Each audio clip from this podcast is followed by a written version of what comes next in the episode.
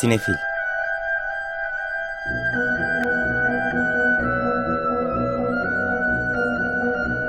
Hazırlayan ve sunanlar Melis Behlil ve Yeşim Burul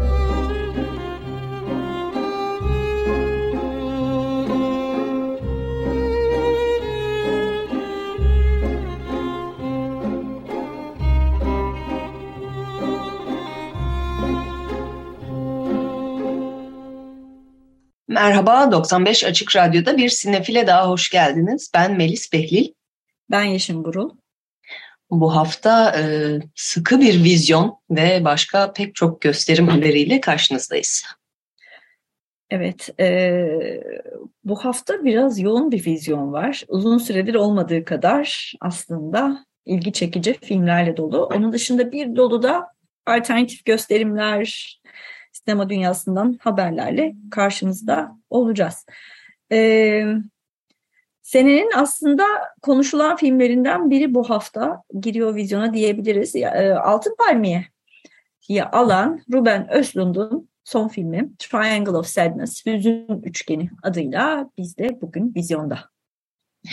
Evet, hüzün üçgeni deyince böyle çok hüzünlü bir film geliyor insanın aklına. Değil tabii çünkü Ruben Östlund kara komedi yapıyor. Ayrıca o hüzün üçgeni kaşlarımızı çattığımızda arada oluşan üçgen ve onun yarattığı çizgilermiş. O yüzden filmde hızla bize ne olduğu açıklanıyor ve bunun e, botoksa giderilmesi yönünde de bir e, şeyde tavsiyede bulunuluyor. E, filmin başrollerinde Charles B. Dean, Harris Dickinson ve Woody Harrelson var. Charles B. Dean bu filmle meşhur oldu genç e, manken ve oyuncu ancak e, çok ani bir şekilde e, geçtiğimiz aylarda hayatını kaybetti. Son filmi oldu e, böylelikle e, Hüzün Üçgeni. E, film dediğim gibi bir kara komedi. E, Ruben Östlund'un daha önceki filmleri e, Turist ve e, The Square e, izleyenler zaten biraz e, tarzını biliyorlardır ama e, The Square çok daha ötesindeydi e, turistin şey olarak biraz abartıya kaçmaya başlayarak bir yandan bir sınıf eleştirisi bütün filmlerinde var. Burada onun da ötesine götürüyor. Bunu illa çok iyi bir şey anlamında da söylemiyorum çünkü fazlasıyla gözümüze soka soka ve bunu soktuğunun da farkında olarak, bununla da eğlenerek bunu yapıyor. Ee, Dean ve Dickinson genç manken bir çifti canlandırıyorlar. Onların ilişkisiyle başlıyor. Film ardından onları bir tatilde buluyoruz. Süper lüks bir yatta. Ee, e, olaylar gelişiyor. Yatta ki orası biraz e, bizim gemidenin repliklerinden vardır işte bir e, memleket gibidir gemi diye. Burada işte dünya gibi gemi, üst tarafta e, çok zenginler, e, aşırı e, lüks içinde e, bir tatil, işte sürekli şampanyalar şunlar bunlar ve sürekli aslında o düzenin sürmesini sağlayan e, alt katlarda yaşayan e, farklı etnik kökenlerde e, çeşitli hizmetliler orada çalışan ki onların arasında da çeşitli sınıf farklılıkları var. Titanic ben bu filmi izlemiştim. Gibi gibi. E, Titanic'ten beter oluyor diyeyim neyse olaylar gelişiyor ve bir noktada aslında dengelerin değiştiği bir noktaya da geliyoruz filmin son bölümünde. Oranın starı da bu arada demin oyuncular arasında e, saymadım kendisini. Dolly De Leon adlı Filipinli e, bir oyuncu. Zaten Filipinler'de yıllardır çalışan bir oyuncu kendisi. E, onun dominansında bir son bölüm var. E, çok da şey söylemek istemiyorum hikayede neler olduğuna dair ama oyuncu olarak çok e, hakimiyet tamamen onda diyeyim. E, çok da etkileyici ve bu filmin esas star haline getirdiği kişi de o oldu. E, onunla tekrar dünya değişiyor. E, böyle bir o e, işte metafor üstüne metaforlar e, bir yerde son buluyor. Ama dediğim gibi hani bana biraz fazla kaba geliyor böyle bir sinema. Hele hele e, bazı noktalarda e, işte izlemesi zorlaşmaya başlayan çeşitli vücut salgılarıyla dolu sahneler diyeyim. E, gerek yok hissi uyandırdı bende. Bir de iki buçuk saat. Yani fazlasıyla uzun. Şeyin de sorunu oydu bence. The Square çok daha iyi yapıyordu bunu. Ama o da fazla uzundu. Onun içinde de iki ayrı film vardı mesela. Burada o tam değil. Üç bölüm ama birleşiyorlar ama daha bir toparlanabilirmiş bazı yerlerde. Hani iyice rahatsız etmek için seyirciyi bile bile ama rahatsız etmenin ötesinde hani daha kompakt olsa bence daha rahatsız edici bile olabilir. Uzatmak daha kötü yapmıyor. Sadece daha sıkıcı yapıyor. Ruben ee, Östlund için aslında bu işte senin de saydığın üç ana filmi arasında force majör şeyinde hala değil diğerleri diye düşünüyorum ben de Square için. Benim de favorim şey o. geçerli. Evet. Yani force majör daha e, bu kadar kör gözün parmağına yapmadan daha incelikli bir şekilde e, bir sürü şeyi ima ederek ve çok da her zaman her şeyi de açıklamayarak aslında gücünü oradan alıyordu. Hani filmin finali bile bizi bıraktığı nokta bile bir dakika ne oldu şimdi deyip hani seyirciyi çok düşünmeye e, biraz teşvik ediyordu. Yine öyle bir yerde bırakıyor ama aynı etkiyi yapmıyor ve dediğin gibi hani o e, şeyi yok. Hani biraz daha düşünelime yol açma vesaire yok. Üstümüze metaforlar atıyor ve hiçbir çok da düşünülmesi gereken metaforlar değil. Zaten çok ortalıkta olan şeyler. Ee, bir zerafet eksikliği var bence kendisinin sinemasında. Ama kana seçilen jüriler seviyor kendisi. İki filmiyle üst üste Altın Palmiye almak öyle yabana atılacak bir şey değil bir yandan. E, belki dinleyicilerimize şeyi söyleyebiliriz. Böyle filmleri izlemek ve bunlar üzerine düşünmek bize şu imkanı da sağlıyor. Cannes Film Festivali gibi büyük festivaller niye bu filmleri seviyor? Bu filmler ne anlatıyor da bunu izleyen e, oradaki jüri olarak ya da benzer pozisyonda bulunanlar hatta işte seçenler, filmleri seçenler onlar da nasıl hisler uyandırıyor ki onlar böyle bu filmlere bu kadar yükselip işte budur falan gibi e, bir hisse kapılıyorlar. Bence hani sinema üzerine düşünmek, sinema eleştirisi açısından daha bütüncül majör resme bakarsak muhtemelen daha Avrupalı, birinci dünyalı e, ve kendileri de aynı o geminin üst katındakiler gibi ayrıcalıklı insanların kendi vicdanlarını da birazcık rahatlatmalarına bir araç e, da sağlıyor bu filmler diye düşünüyorum. Evet yani gayet e, yerinde söylediğin şey. Filmi yapan da sonuçta beyaz ayrıcalıklı Kuzey Avrupalı bir erkek. Genelde değerlendiren jüriler de e, benzer konumda oluyorlar. Biraz böyle e, zenginlerin hoşuna gidilecek zengin eleştirisi şeklinde de eleştirildi filmin kendisi. Evet. Ben de katılıyorum o görüşe. Bir kan filmi daha var ama bu hafta. Evet. O daha naif, daha incelikli. Ee, yine çok sevdiğimiz bir başka yönetmen e, Hirokazu Koreeda'nın son filmi Broker Bebek Servisi. Bu filmini Kore'de çekmiş Kore'de. Bir süredir istiyormuş bunu zaten. E, kendisi Japon. E, son 20 yıldır aşağı yukarı her filmiyle Kanda zaten yarışıyor bazen ödüller alıyor. Burada da e, Kiliseler Birliği'nin ödülünü aldı. Ayrıca filmin başrolündeki Song Kang-ho da e, en iyi erkek oyuncu ödülünü aldı. Ona Dong Won-gang, Bayduna ve Ji Eun-lee de eşlik ediyorlar. Song Kang-ho'yu Parazit'teki e, yoksul ailenin babası olarak ve yani bütün diğer Bong Joon-ho filmlerinin başrollerinden zaten e, tanıyor olabilirsiniz. Ama e, büyük festivallerden birinden de tescillenmiş oldu. E, bebek servisi aslında adı üstünde bir bebek servisini anlatıyor. E, Song Kang-ho'nun canlandırdığı Sang-kyon biraz işte hayatın e, işte feleğin çemberinden geçmiş ya da pek de geçememiş hala oralarda debeleniyor diyelim. E, borç içinde e, zaten bir kuru temizlemecisi var onu da kaybetmek üzere. Ama bir yan işi var para kazanmaya çalıştığı. O da bebeklerin terk edildiği ve yetimhaneye verildiği bir e, tesiste içeride de adamı var. E, bırakılan bebekleri alıp çocuk isteyen anne babalara satıyorlar. Bir yandan da vicdanları da temiz. Çünkü diyorlar ki biz bu çocuklara güzel aile veriyoruz. Yetimhanede kalmıyorlar en azından. Ve bir gün böyle soğuk, yağmurlu bir gece e, bir bebeği aldıktan sonra bir de bakıyorlar ki e, içinde bir not var. Ben geri geleceğim diye annesini bıraktı. Onu da pek ciddiye almıyorlar haliyle çünkü annelerin çoğu böyle bir not bırakıp telefon vesaire isim bile koymuyormuş. E, ama anne geliyor hakikaten ve anne de onlara katılıyor bu bebek servisine. Ama bir yandan da peşlerinde iki polis var çok niyetli onları yakalamaya. E, yani film hakkında benim duyduğum ve biraz katıldığım bir eleştiri ama o da eleştiri bile değil aslında. Herkes çok iyi. Yani herkes bir iyi niyetli. Öyle çok kötücü, çok kötü yerlere gidebilecek bir hikaye çünkü bu. Ve öyle bir yere gitmiyor. Hani tabii arada kazık atan, yiyen vesaire var ama hani böyle hiçbirinden hakikaten nefret etmiyorum. Şeyin tam tersi bazı e, sinemacılar için söylediğim ki bence mesela Hüzün Üçgeni böyle. Hüzün Üçgeni'nde Ruben Östlund bütün karakterlerinden nefret ediyor.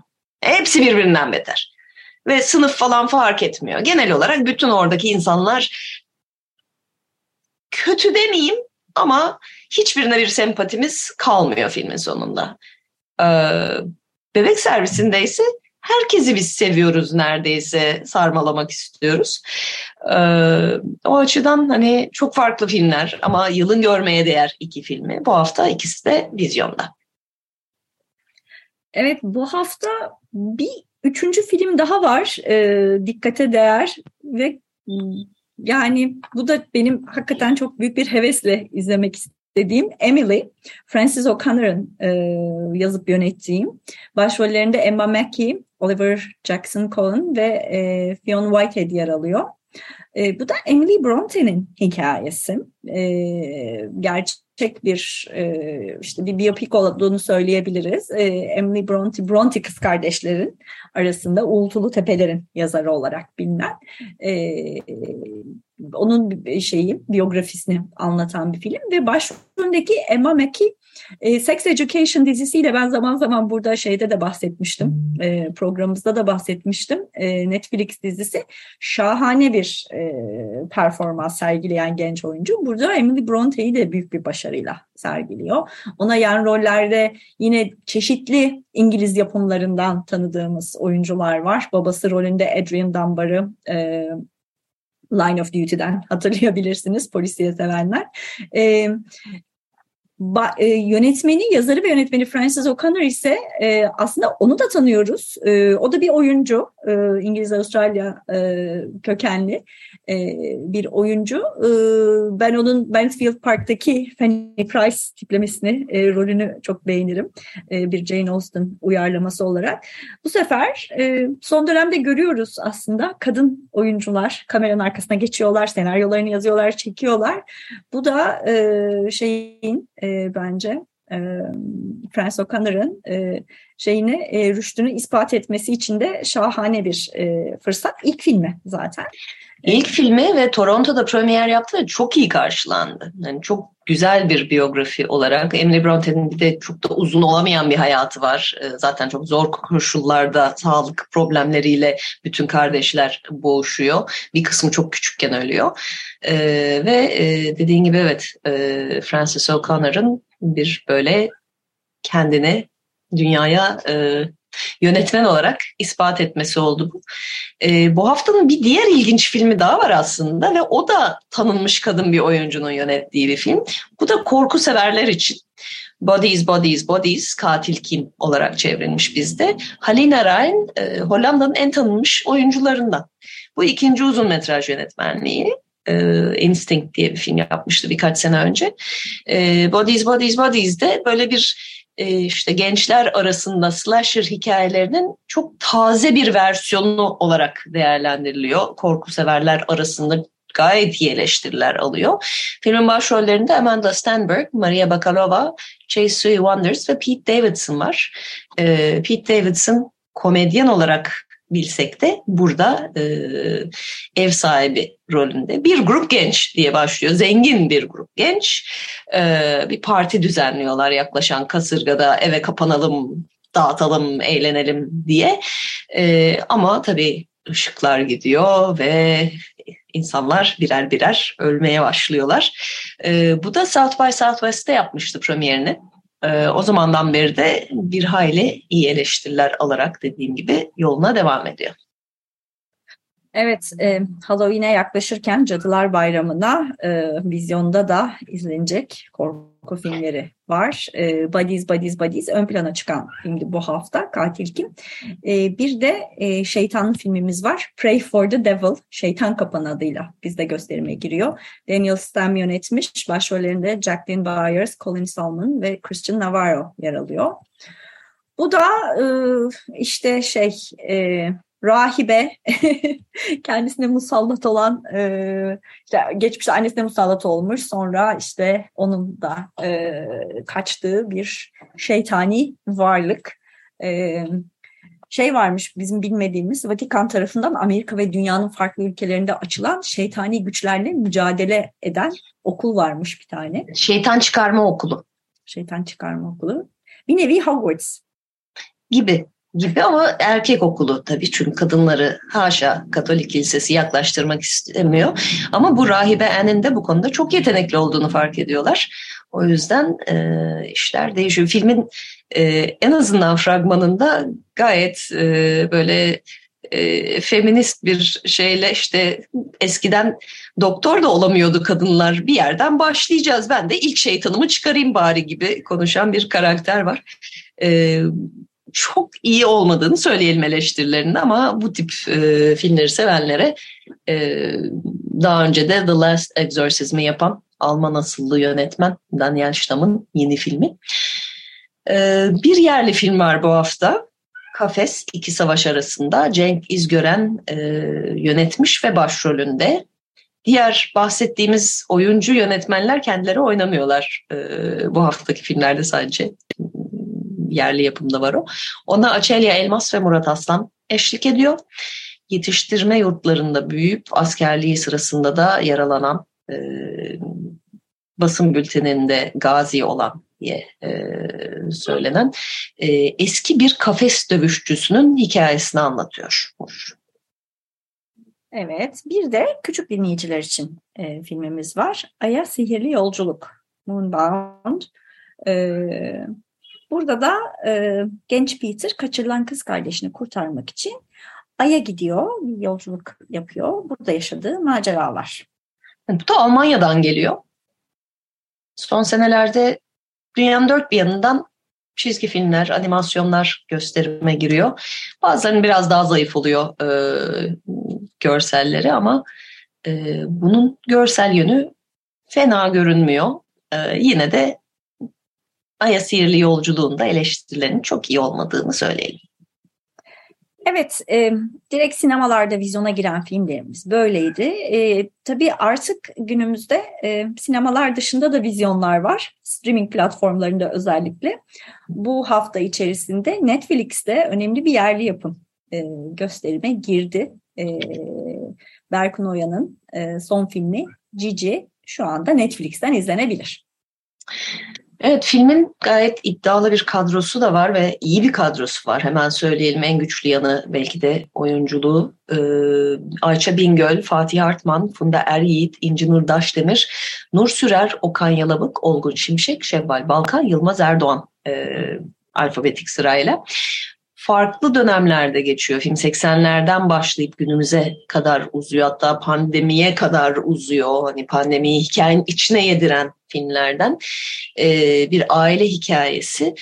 Ee, tanıtımında aslında e, bültende kullanılan ve bütün yayınların aynen tekrar ettiği şey bir aile acı bir kayıptan sonra köyden kente göçmüştür. Yaklaşık 30 sene sonra eski evlerinde buluşurlar. Hani öyle okuyunca ben görmeyesim geldi neredeyse. Neyse ki ön gösterime katılma şansım oldu. Filmin kendisinin bu cümleden daha iyi olduğunu ve daha ilginç olduğunu söyleyeyim.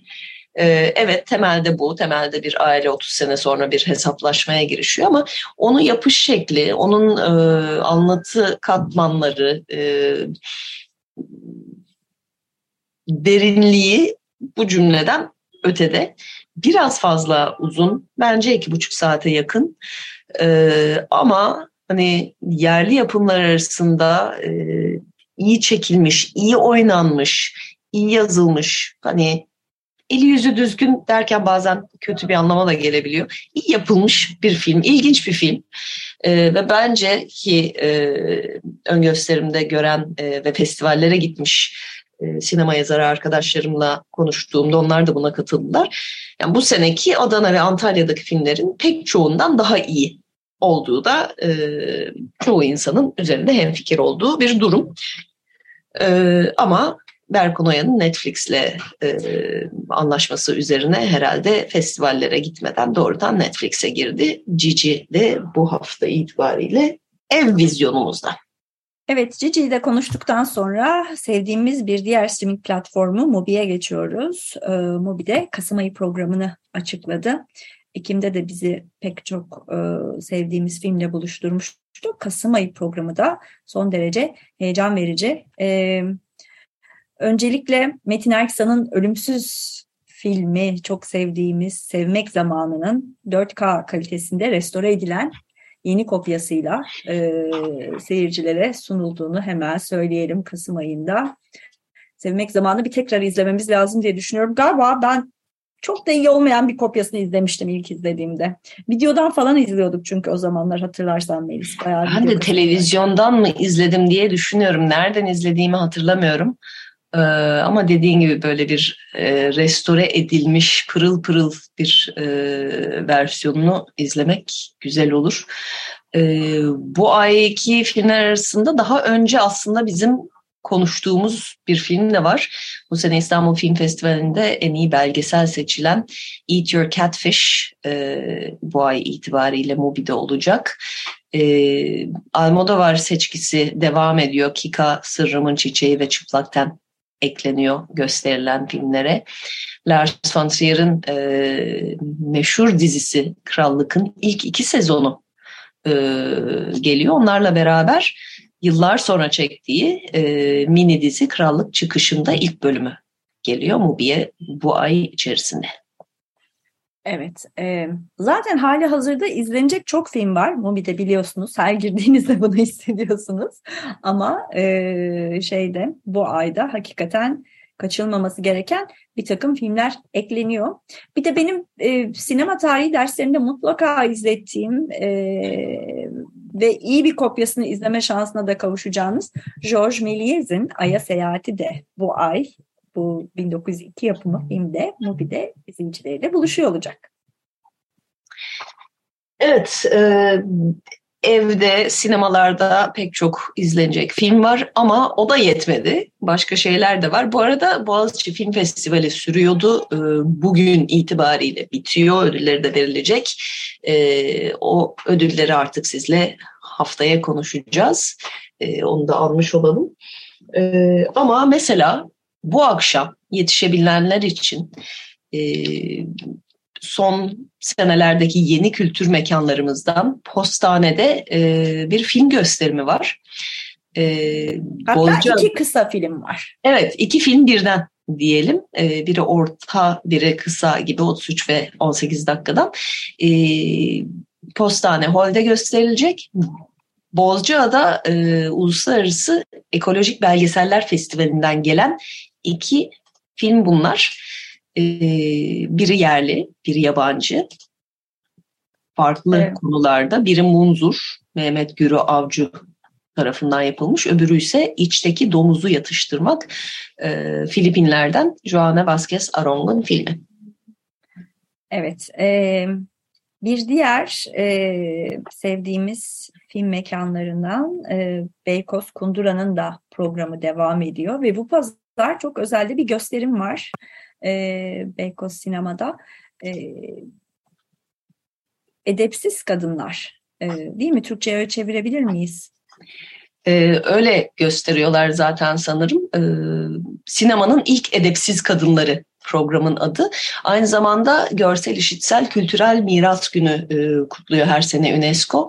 Onun da e, etkinliği bu bu seneki. E, geçtiğimiz aylarda bir DVD de çıktı bu isimle Nasty Women adında. E, sinemanın ilk döneminden kadın komedyenleri bize sunan bir seçki bu. Çünkü sinemanın ilk e, 20-30 senesinde aslında çok kadın var.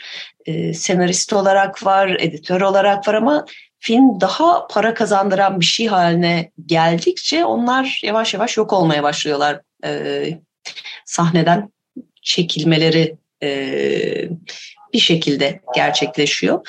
Ve e, onun öncesinde film yapmış olanların tarihte bile pek fazla görmüyoruz. Son 20-30 seneki e, araştırmalarla ortaya çıktı. Bir kısmı e, Columbia Üniversitesi'nde e, kadın öncü e, sinemacılar araştırma projesi var birkaç yıldır süren. Bir kısmı oradan, bir kısmı çeşitli arşivlerden e, bulunan e, kayıp filmlerin değerlendirilmesiyle ki Elif Röngen e, Kaymakçı'nın da burada çok rolü var Amsterdam Film Müzesi'nden. E, bu seçkide e, sinemanın ilk döneminden 1913'lere kadar e, böyle bir 8 film yanılmıyorsam evet 1903'ten 1914'e kadarlık bir süreçten 8 filmi gösteriyor. Zaten Elif Röngen kaynakçı ortak küratörlerden biri Laura Horak ve Maggie Hannefeld ile beraber e, DVD'de Kino Lorber'dan çıkmıştı. Yani onu bulmak daha zor olabilir ama bu pazar saat 3'te ücretsiz önceden kayıt yaptırmak şartıyla beykozkundura.com'dan e, izlemek mümkün olacak. Ben de bir aksilik olmazsa orada olacağım. Cumartesi akşamüstü ise 29 Ekim'de saat 17'de devam eden James Bond seçkisinden On Her Majesty's Secret Service e, gösterilecek Beykoz Kundura'da. E, bu da e, Bond'u George Lazenby'nin e, canlandırdığı e, tek film olarak aslında Bond e, şeyinde e, serisinde ayrı da bir yeri vardır. E, ben severim de bayağı hem hikayesi olarak ona başrolde Diana Rigg eşlik eder. Esas Bond. Kızından daha da öte bir karakter olarak. E, dolayısıyla onların yanında Terry Salavas da var. E, Kötü Adamı filmin Kraliçenin hizmetinde 29 Ekim'de saat 17'de Beykoz Kundura'da. Önümüzdeki hafta da bir Doc Lisboa seçkisi geliyor Beykoz Kundura'ya belgesel sevenler için. Doc Lisboa 2002'den beri düzenleniyor. Belgesel dünyasının en önemli festivallerinden biri haline geldi. E, ve e, bu seneki e, festivalden Portekiz filmlerinden bir seçki sunulacak 6 Kasım, 13 Kasım ve 20 Kasım tarihlerinde. Evet, gösterim programımıza bakacak olursak bir de Salt sineması var. Perşembe gösterimleri başlıyor galiba. Evet, e, yeni sezonu başlıyor. Normal dediğin nedir ki temasıyla. 3 e, Kasım'dan itibaren yani bu haftadan itibaren e, bültenden söyleyeyim programda yer alan filmler düşlerin, hislerin, hikayelerin veya zihnin yaratabileceği alternatif gerçekliklere odaklanıyor. E, bu hafta yönetmen Felix Dufour-Lapierre'in e, Archipel takım adı filmiyle başlıyor. Quebec'te geçen belgesel ve animasyon arasında e, sınırların ve gerçekliğin muğlaklaştığı yarı kurgusal e, bir hikaye. E, Perşembe günleri saat 7'de Salt Beyoğlu'nda gerçekleşiyor bu gösterimler. 3 Kasım'dan sonra 10 Kasım'da e, La Contemplation du Mystère var Alberic Orteneş'in. Bir sonraki hafta Space Dogs Uzay Köpekleri Elsa Kremer ve Levin Peter. E, ardından Düşler ve Radyo. E, bir Aralık'ta da Climax Gaspar Noé ile bitiyor Perşembe gösterimleri. Arada yine bahsederiz. Bu arada her hafta Perşembe 19'da açık sinemada gösterildikten sonra Salt Beyoğlu'da e, Cuma'dan Pazara saltonline.org üzerinden de izlenebilecek. E, yalnızca Türkiye'den arışıma, erişime açık olacaklar bu arada. Evet, e, saatten sonra Sinematek Sinema Evi'nin programına geçelim. Kadıköy yakasında film izlemeye hazır olanlar için bu pazar e, günü saat 2'de Nazlı Elif Durlu'nun e, filmi Zuhal gösterimde olacak. Pazar günleri e, Sinematek uzun süredir yönetmenlerin ve ekibin katılımıyla e, Yeni Türkiye sinemasında gösterimler yapıyor. E, Nazlı Elif Durlu'yu da konuk almıştık zaten programımıza e, Zuhal'i vizyona girdiğinde e, izlememiş olanlar bu pazar günü Sinematek'te yakalayabilirler. Daha sonra 18.30'da ise Jean Renoir'ın e, başyapıtlarından biri olarak kabul edilen La Grande Illusion harp esirleri gösteriliyor olacak yine şiirsel gerçekçilik programı kapsamında. Yine o programın kapsamında önümüzdeki hafta da e, Salı, Çarşamba ve Perşembe akşamları saat 8'de e, filmler gösterilecek. Salı günü Jean Vigo'nun La Talente, e, Çarşamba Jean Renoir'ın yine e, Sulardan Kurtarılan Budu, Budu Sauve des ve e, Perşembe yine Jean Renoir'dan Oyunun Kuralı La Règle du Jeu belki de en meşhur filmi Renoir'ın. Evet, e, biz her hafta Sinematik'in programını da sizlerle paylaşmaya devam edeceğiz. Hakikaten e, vizyonda zevkimize göre bir şey bulamazsanız Sinematik'te her zaman ilginç alternatifler var olmaya devam ediyor. E, gösterim programlarımız böyle bu hafta. Hakikaten hepsine birden yetişmek çok zor ama e, izleyecek de çok film var. Öbür taraftan ödül sezonunu da açıyoruz diyebiliriz değil mi Melis? Heyecanla. Kasım'a geldik. Evet, evet. Kasım'a İlk adaylıklar başladı. Daha küçük bir yerden başlıyoruz. Gotham Awards adaylıkları açıklandı geçtiğimiz hafta. Ee, New York'ta verilen e, ödül sezonunun ilk ödülleri olarak kabul ediliyor. Kasım'da verilecekler. Ee, ama daha ufak dememin nedeni daha bağımsız sinemaya eğildiği için bütçesi 35 milyon dolar ve daha aşağısı olan filmler. Bu tabii hani Türkiye için çok dev bir rakam ama e, dünya çapında özellikle de Amerika'da baktığımızda büyük yapımları dışarıda bırakmış oluyor ve e, aslında beklendiği şekilde Tar ve Everything Everywhere All at Once önden bir fırladılar. E, artı e, Brandon Fraser'ın da The Whale ile Balina ile bu seneki yarışlarda önden gideceği çok belli şu andan. E, en iyi film adayları After Sun, The Cathedral, Dos Estaciones, Everything Everywhere All at Once ve de Tar en iyi belgesel e, adayları ise? Aslında ona geçmeden şeyi pek konuşmadık galiba. Tarih hiç konuşma. Everything Everywhere All at Once her şey. evet onu her çok yerde, konuştuk. Onu çok konuştuk. Biz de gösterime de girdi. After Sun'dan galiba biraz bahsettik geçtiğimiz haftalarda çünkü festivallerde oynadı ve Türkiye'de de çok beğenildi. Ee, ama bir de Fethiye'de çekildiğinde söyleyelim After Evet, sana. evet. Bir de o var tabii. Ee, Tarı pek konuşmadık ki e, Todd Field'ın bu yeni filmi e, Kate Blanchett'e bir Oscar daha getirecek gibi bir hızda gidiyor eğer e, Michelle Yeoh'ya gitmezse o ödül. E, Blanchett burada bir e, orkestra şefini canlandırıyor ve film genelde çok iyi eleştiriler alıyor ama e, Blanchett onun ötesinde hayatının en iyi performanslarından biri olarak herkesten duyuyoruz. Biz de umarız yakında görürüz. Şu anda vizyon tarihi 10 Mart olarak görünüyor. Todd Field yine ilginç bir konu bulmuş diyebilir miyiz? Yani e, ilginç bir yönetmen zaten bence.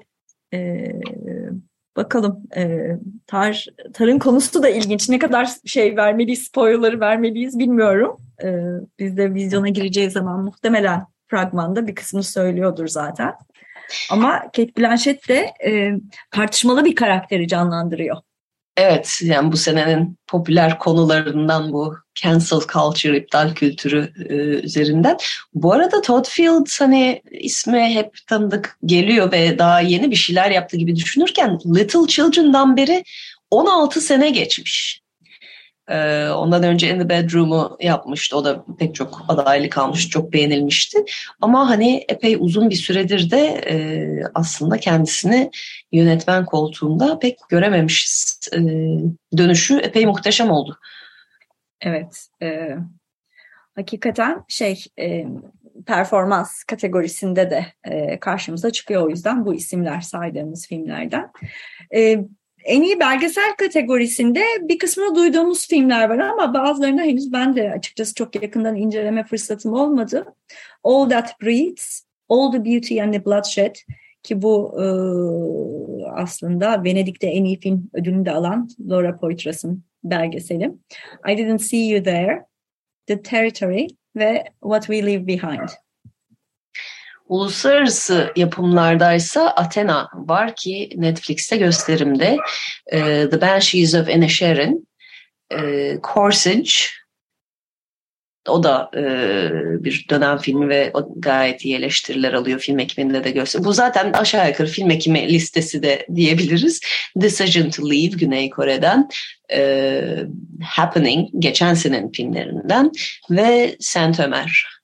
The Banshees of Inisherin de Martin McDonagh'ın son filmi. Ee, bu In Bruges'u yapan ekibin yeniden bir araya geldiği ve İrlanda'da çektiği yine böyle tam şey tam bir İrlanda hikayesi. E, Oscar'lar için bile e, böyle e, adı anılan filmler arasına minik minik girmeye başladı diyebiliriz. Oradan da bir sürpriz gelebilir. Evet, Decision to Leave'de Park Chan-wook'un son filmi olduğunu hatırlatalım. Ee, Saint Ömer'de Alice Diop'un ilk filmi ama o da çok iyi eleştiriler alıyor. Ee, yani bu listede aslında Athena hakkında ben biraz e, bölündüğünü gördüm. Ben hiç e, Happening hariç hiçbirini henüz göremedim. E, Roman Gavras'ın Athena'sını beğenenler de var. Biraz fazla yüzeysel bulanlar da mevcut. Bingham Ray Breakthrough Director Award ise bu yönetmen ödülü ama bu ilk çıkışını yapan yönetmenlerden oluşan bir kategori. Burada After Sun'ın yönetmeni Charlotte Wells var. Funny Pages ile Owen Klein, The Inspection ile Elegance Breton, Murina ile Antonetta Alamat-Kusiyanovi, e, Soft and Quiet ile Bette Arojo ve We're All Going to the World's Fair ile Jane Schonbrun e, adaylar arasında yer alıyorlar. E, burada da 6 tane aday var. Evet burada hani etrafta gezen, basında dönen, Twitter'da görülen filmler diye bakacak olursak hani After Sun'ın kimseye e, şey bırakacağını sanmıyorum ki en iyi film adayı bir tek o var zaten aralarında. Yani filmi almasa bile en iyi çıkışı alacağı kesin gibi düşünüyorum. Ee, en iyi senaryoda After Yang bizde gösterime girdi. James Gray'in Armageddon Time'ı. Ee, Lena Dunham'ın yeni filmi Catherine Cole Birdie, e, Todd Field'ın Tarı ve e, Sarah Pauli'nin Women Talking. O da benim bu sene en merak ettiğim filmlerden biri. Senaryoların hepsini de burada yönetmenlerin yazdığını görüyoruz. E, gelelim performans adaylıklarına. Artık kadın erkek ayrımı yok biliyorsunuz e, bazı ödüllerde. Gotham'da onlardan biri. Outstanding Lead Performance demişler. En iyi e, oyunculuk ödülü. E, Tar ile biraz önce konuştuğumuz gibi Kate Blanchett orada. Ondan sonra Till ile Daniel Deadweiler, A Love Song ile Dale Dickin, After Young ile Colin Farrell, The Whale ile Brandon Fraser. Burada Brandon Fraser ile Kate Blanchett yarışabilirler. E, After Sun ile Paul Mescal. God's Country ile Fandy Newton. Emily the Criminal ile Aubrey Plaza. Bu da bu senin ikinci Emily filmi aslında. Bugün bizde vizyona giren dışında bir de Aubrey Plaza'nın başrolünde olduğu bu film var. Bones and All ile Taylor Russell ve Everything Everywhere All at Once ile Michelle Yeoh ki ona da çok gitsin isterim aslında. Evet, evet. Burada aslında e, bu e, cinsiyeti kaldırarak ödül verme en başta kadınlara daha az rol yazılıyor, daha az adaylık olacak diye eleştirildi ama burada altı kadın aday olduğunda görüyoruz. E, bir kısmı daha konuşulan performanslar çok e, zaten duyduğumuz demin dediğimiz Kate Blanchett gibi, Michelle Yeoh gibi. Ama mesela Till, Till Emmett'in hikayesi e, o da filmde özellikle Danielle Deadweiler'ın çok çok iyi olduğu söyleniyor. E, Bones and All'da e, yamyamlık hikayesi Timothée Chalamet'li, Luca Guadagnino'nun yeni filmi Oradan yeni bir oyuncu Taylor Russell görece diğerlerine göre diğer çünkü bu listede bir hayli tanınmış oyuncu da var. Ee, yardımcı performanslarda da Women Talking ile Jessie Buckley, The Inspection ile Raul Castillo, The Whale ile Hong Chao, Causeway ile Brian Tyree Henry, Tar ile Nina Hoss ve Tar ile Noemi Merlan, e, Everything Everywhere All at Once ile Ki Hui Kwan, Bones and All ile Mark Rylance, The Inspection ile Gabriel Union ve yine Women Talking ile Ben Whishaw. Evet yani çok açık bir kategori bu da. Ee, kime gideceği e, çok tahmin edemiyorum açıkçası e, şu anda. E, Breakthrough e, en iyi çıkış yapan e, oyuncu kategorisinde ise 5 aday var. We're All Going to the World's Fair ile Anna Kopp, After Sun ile Frankie Corio, Nanny ile Anna Diop, Murina ile Gracia Filipovic ve Catch the Fair One ile e, Kaylee Rice. E, dizilere de ödül veriyor e, Gotham. E, ne kadar orada bütçe kısıtlamasına giriyorlar bilmiyorum ama e, tür olarak değil yani drama komedi olarak değil ama uzunluk olarak bölüyor. 40 dakikanın üstündekiler ve altındakiler diye. 40 dakika üstü de genelde drama oluyor zaten. Orada Pachinko, Severance, Station 11, This is Going to Hurt ve Yellow Jackets var. Ee, ben bir tek Severance'ı gördüm aralarında bu seneki hakikaten en inanılmaz yani son senelerin en inanılmaz dizilerinden biriydi.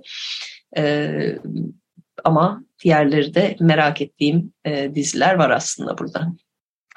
Kısa formatta ise orada da benim bir tane izlediğim dizi var. Abbott Elementary, Disney'nin e, orijinal projesi ki o da benim bu sene en bayıldığım e, dizilerden biri oldu. Çok hararetle tavsiye ediyorum.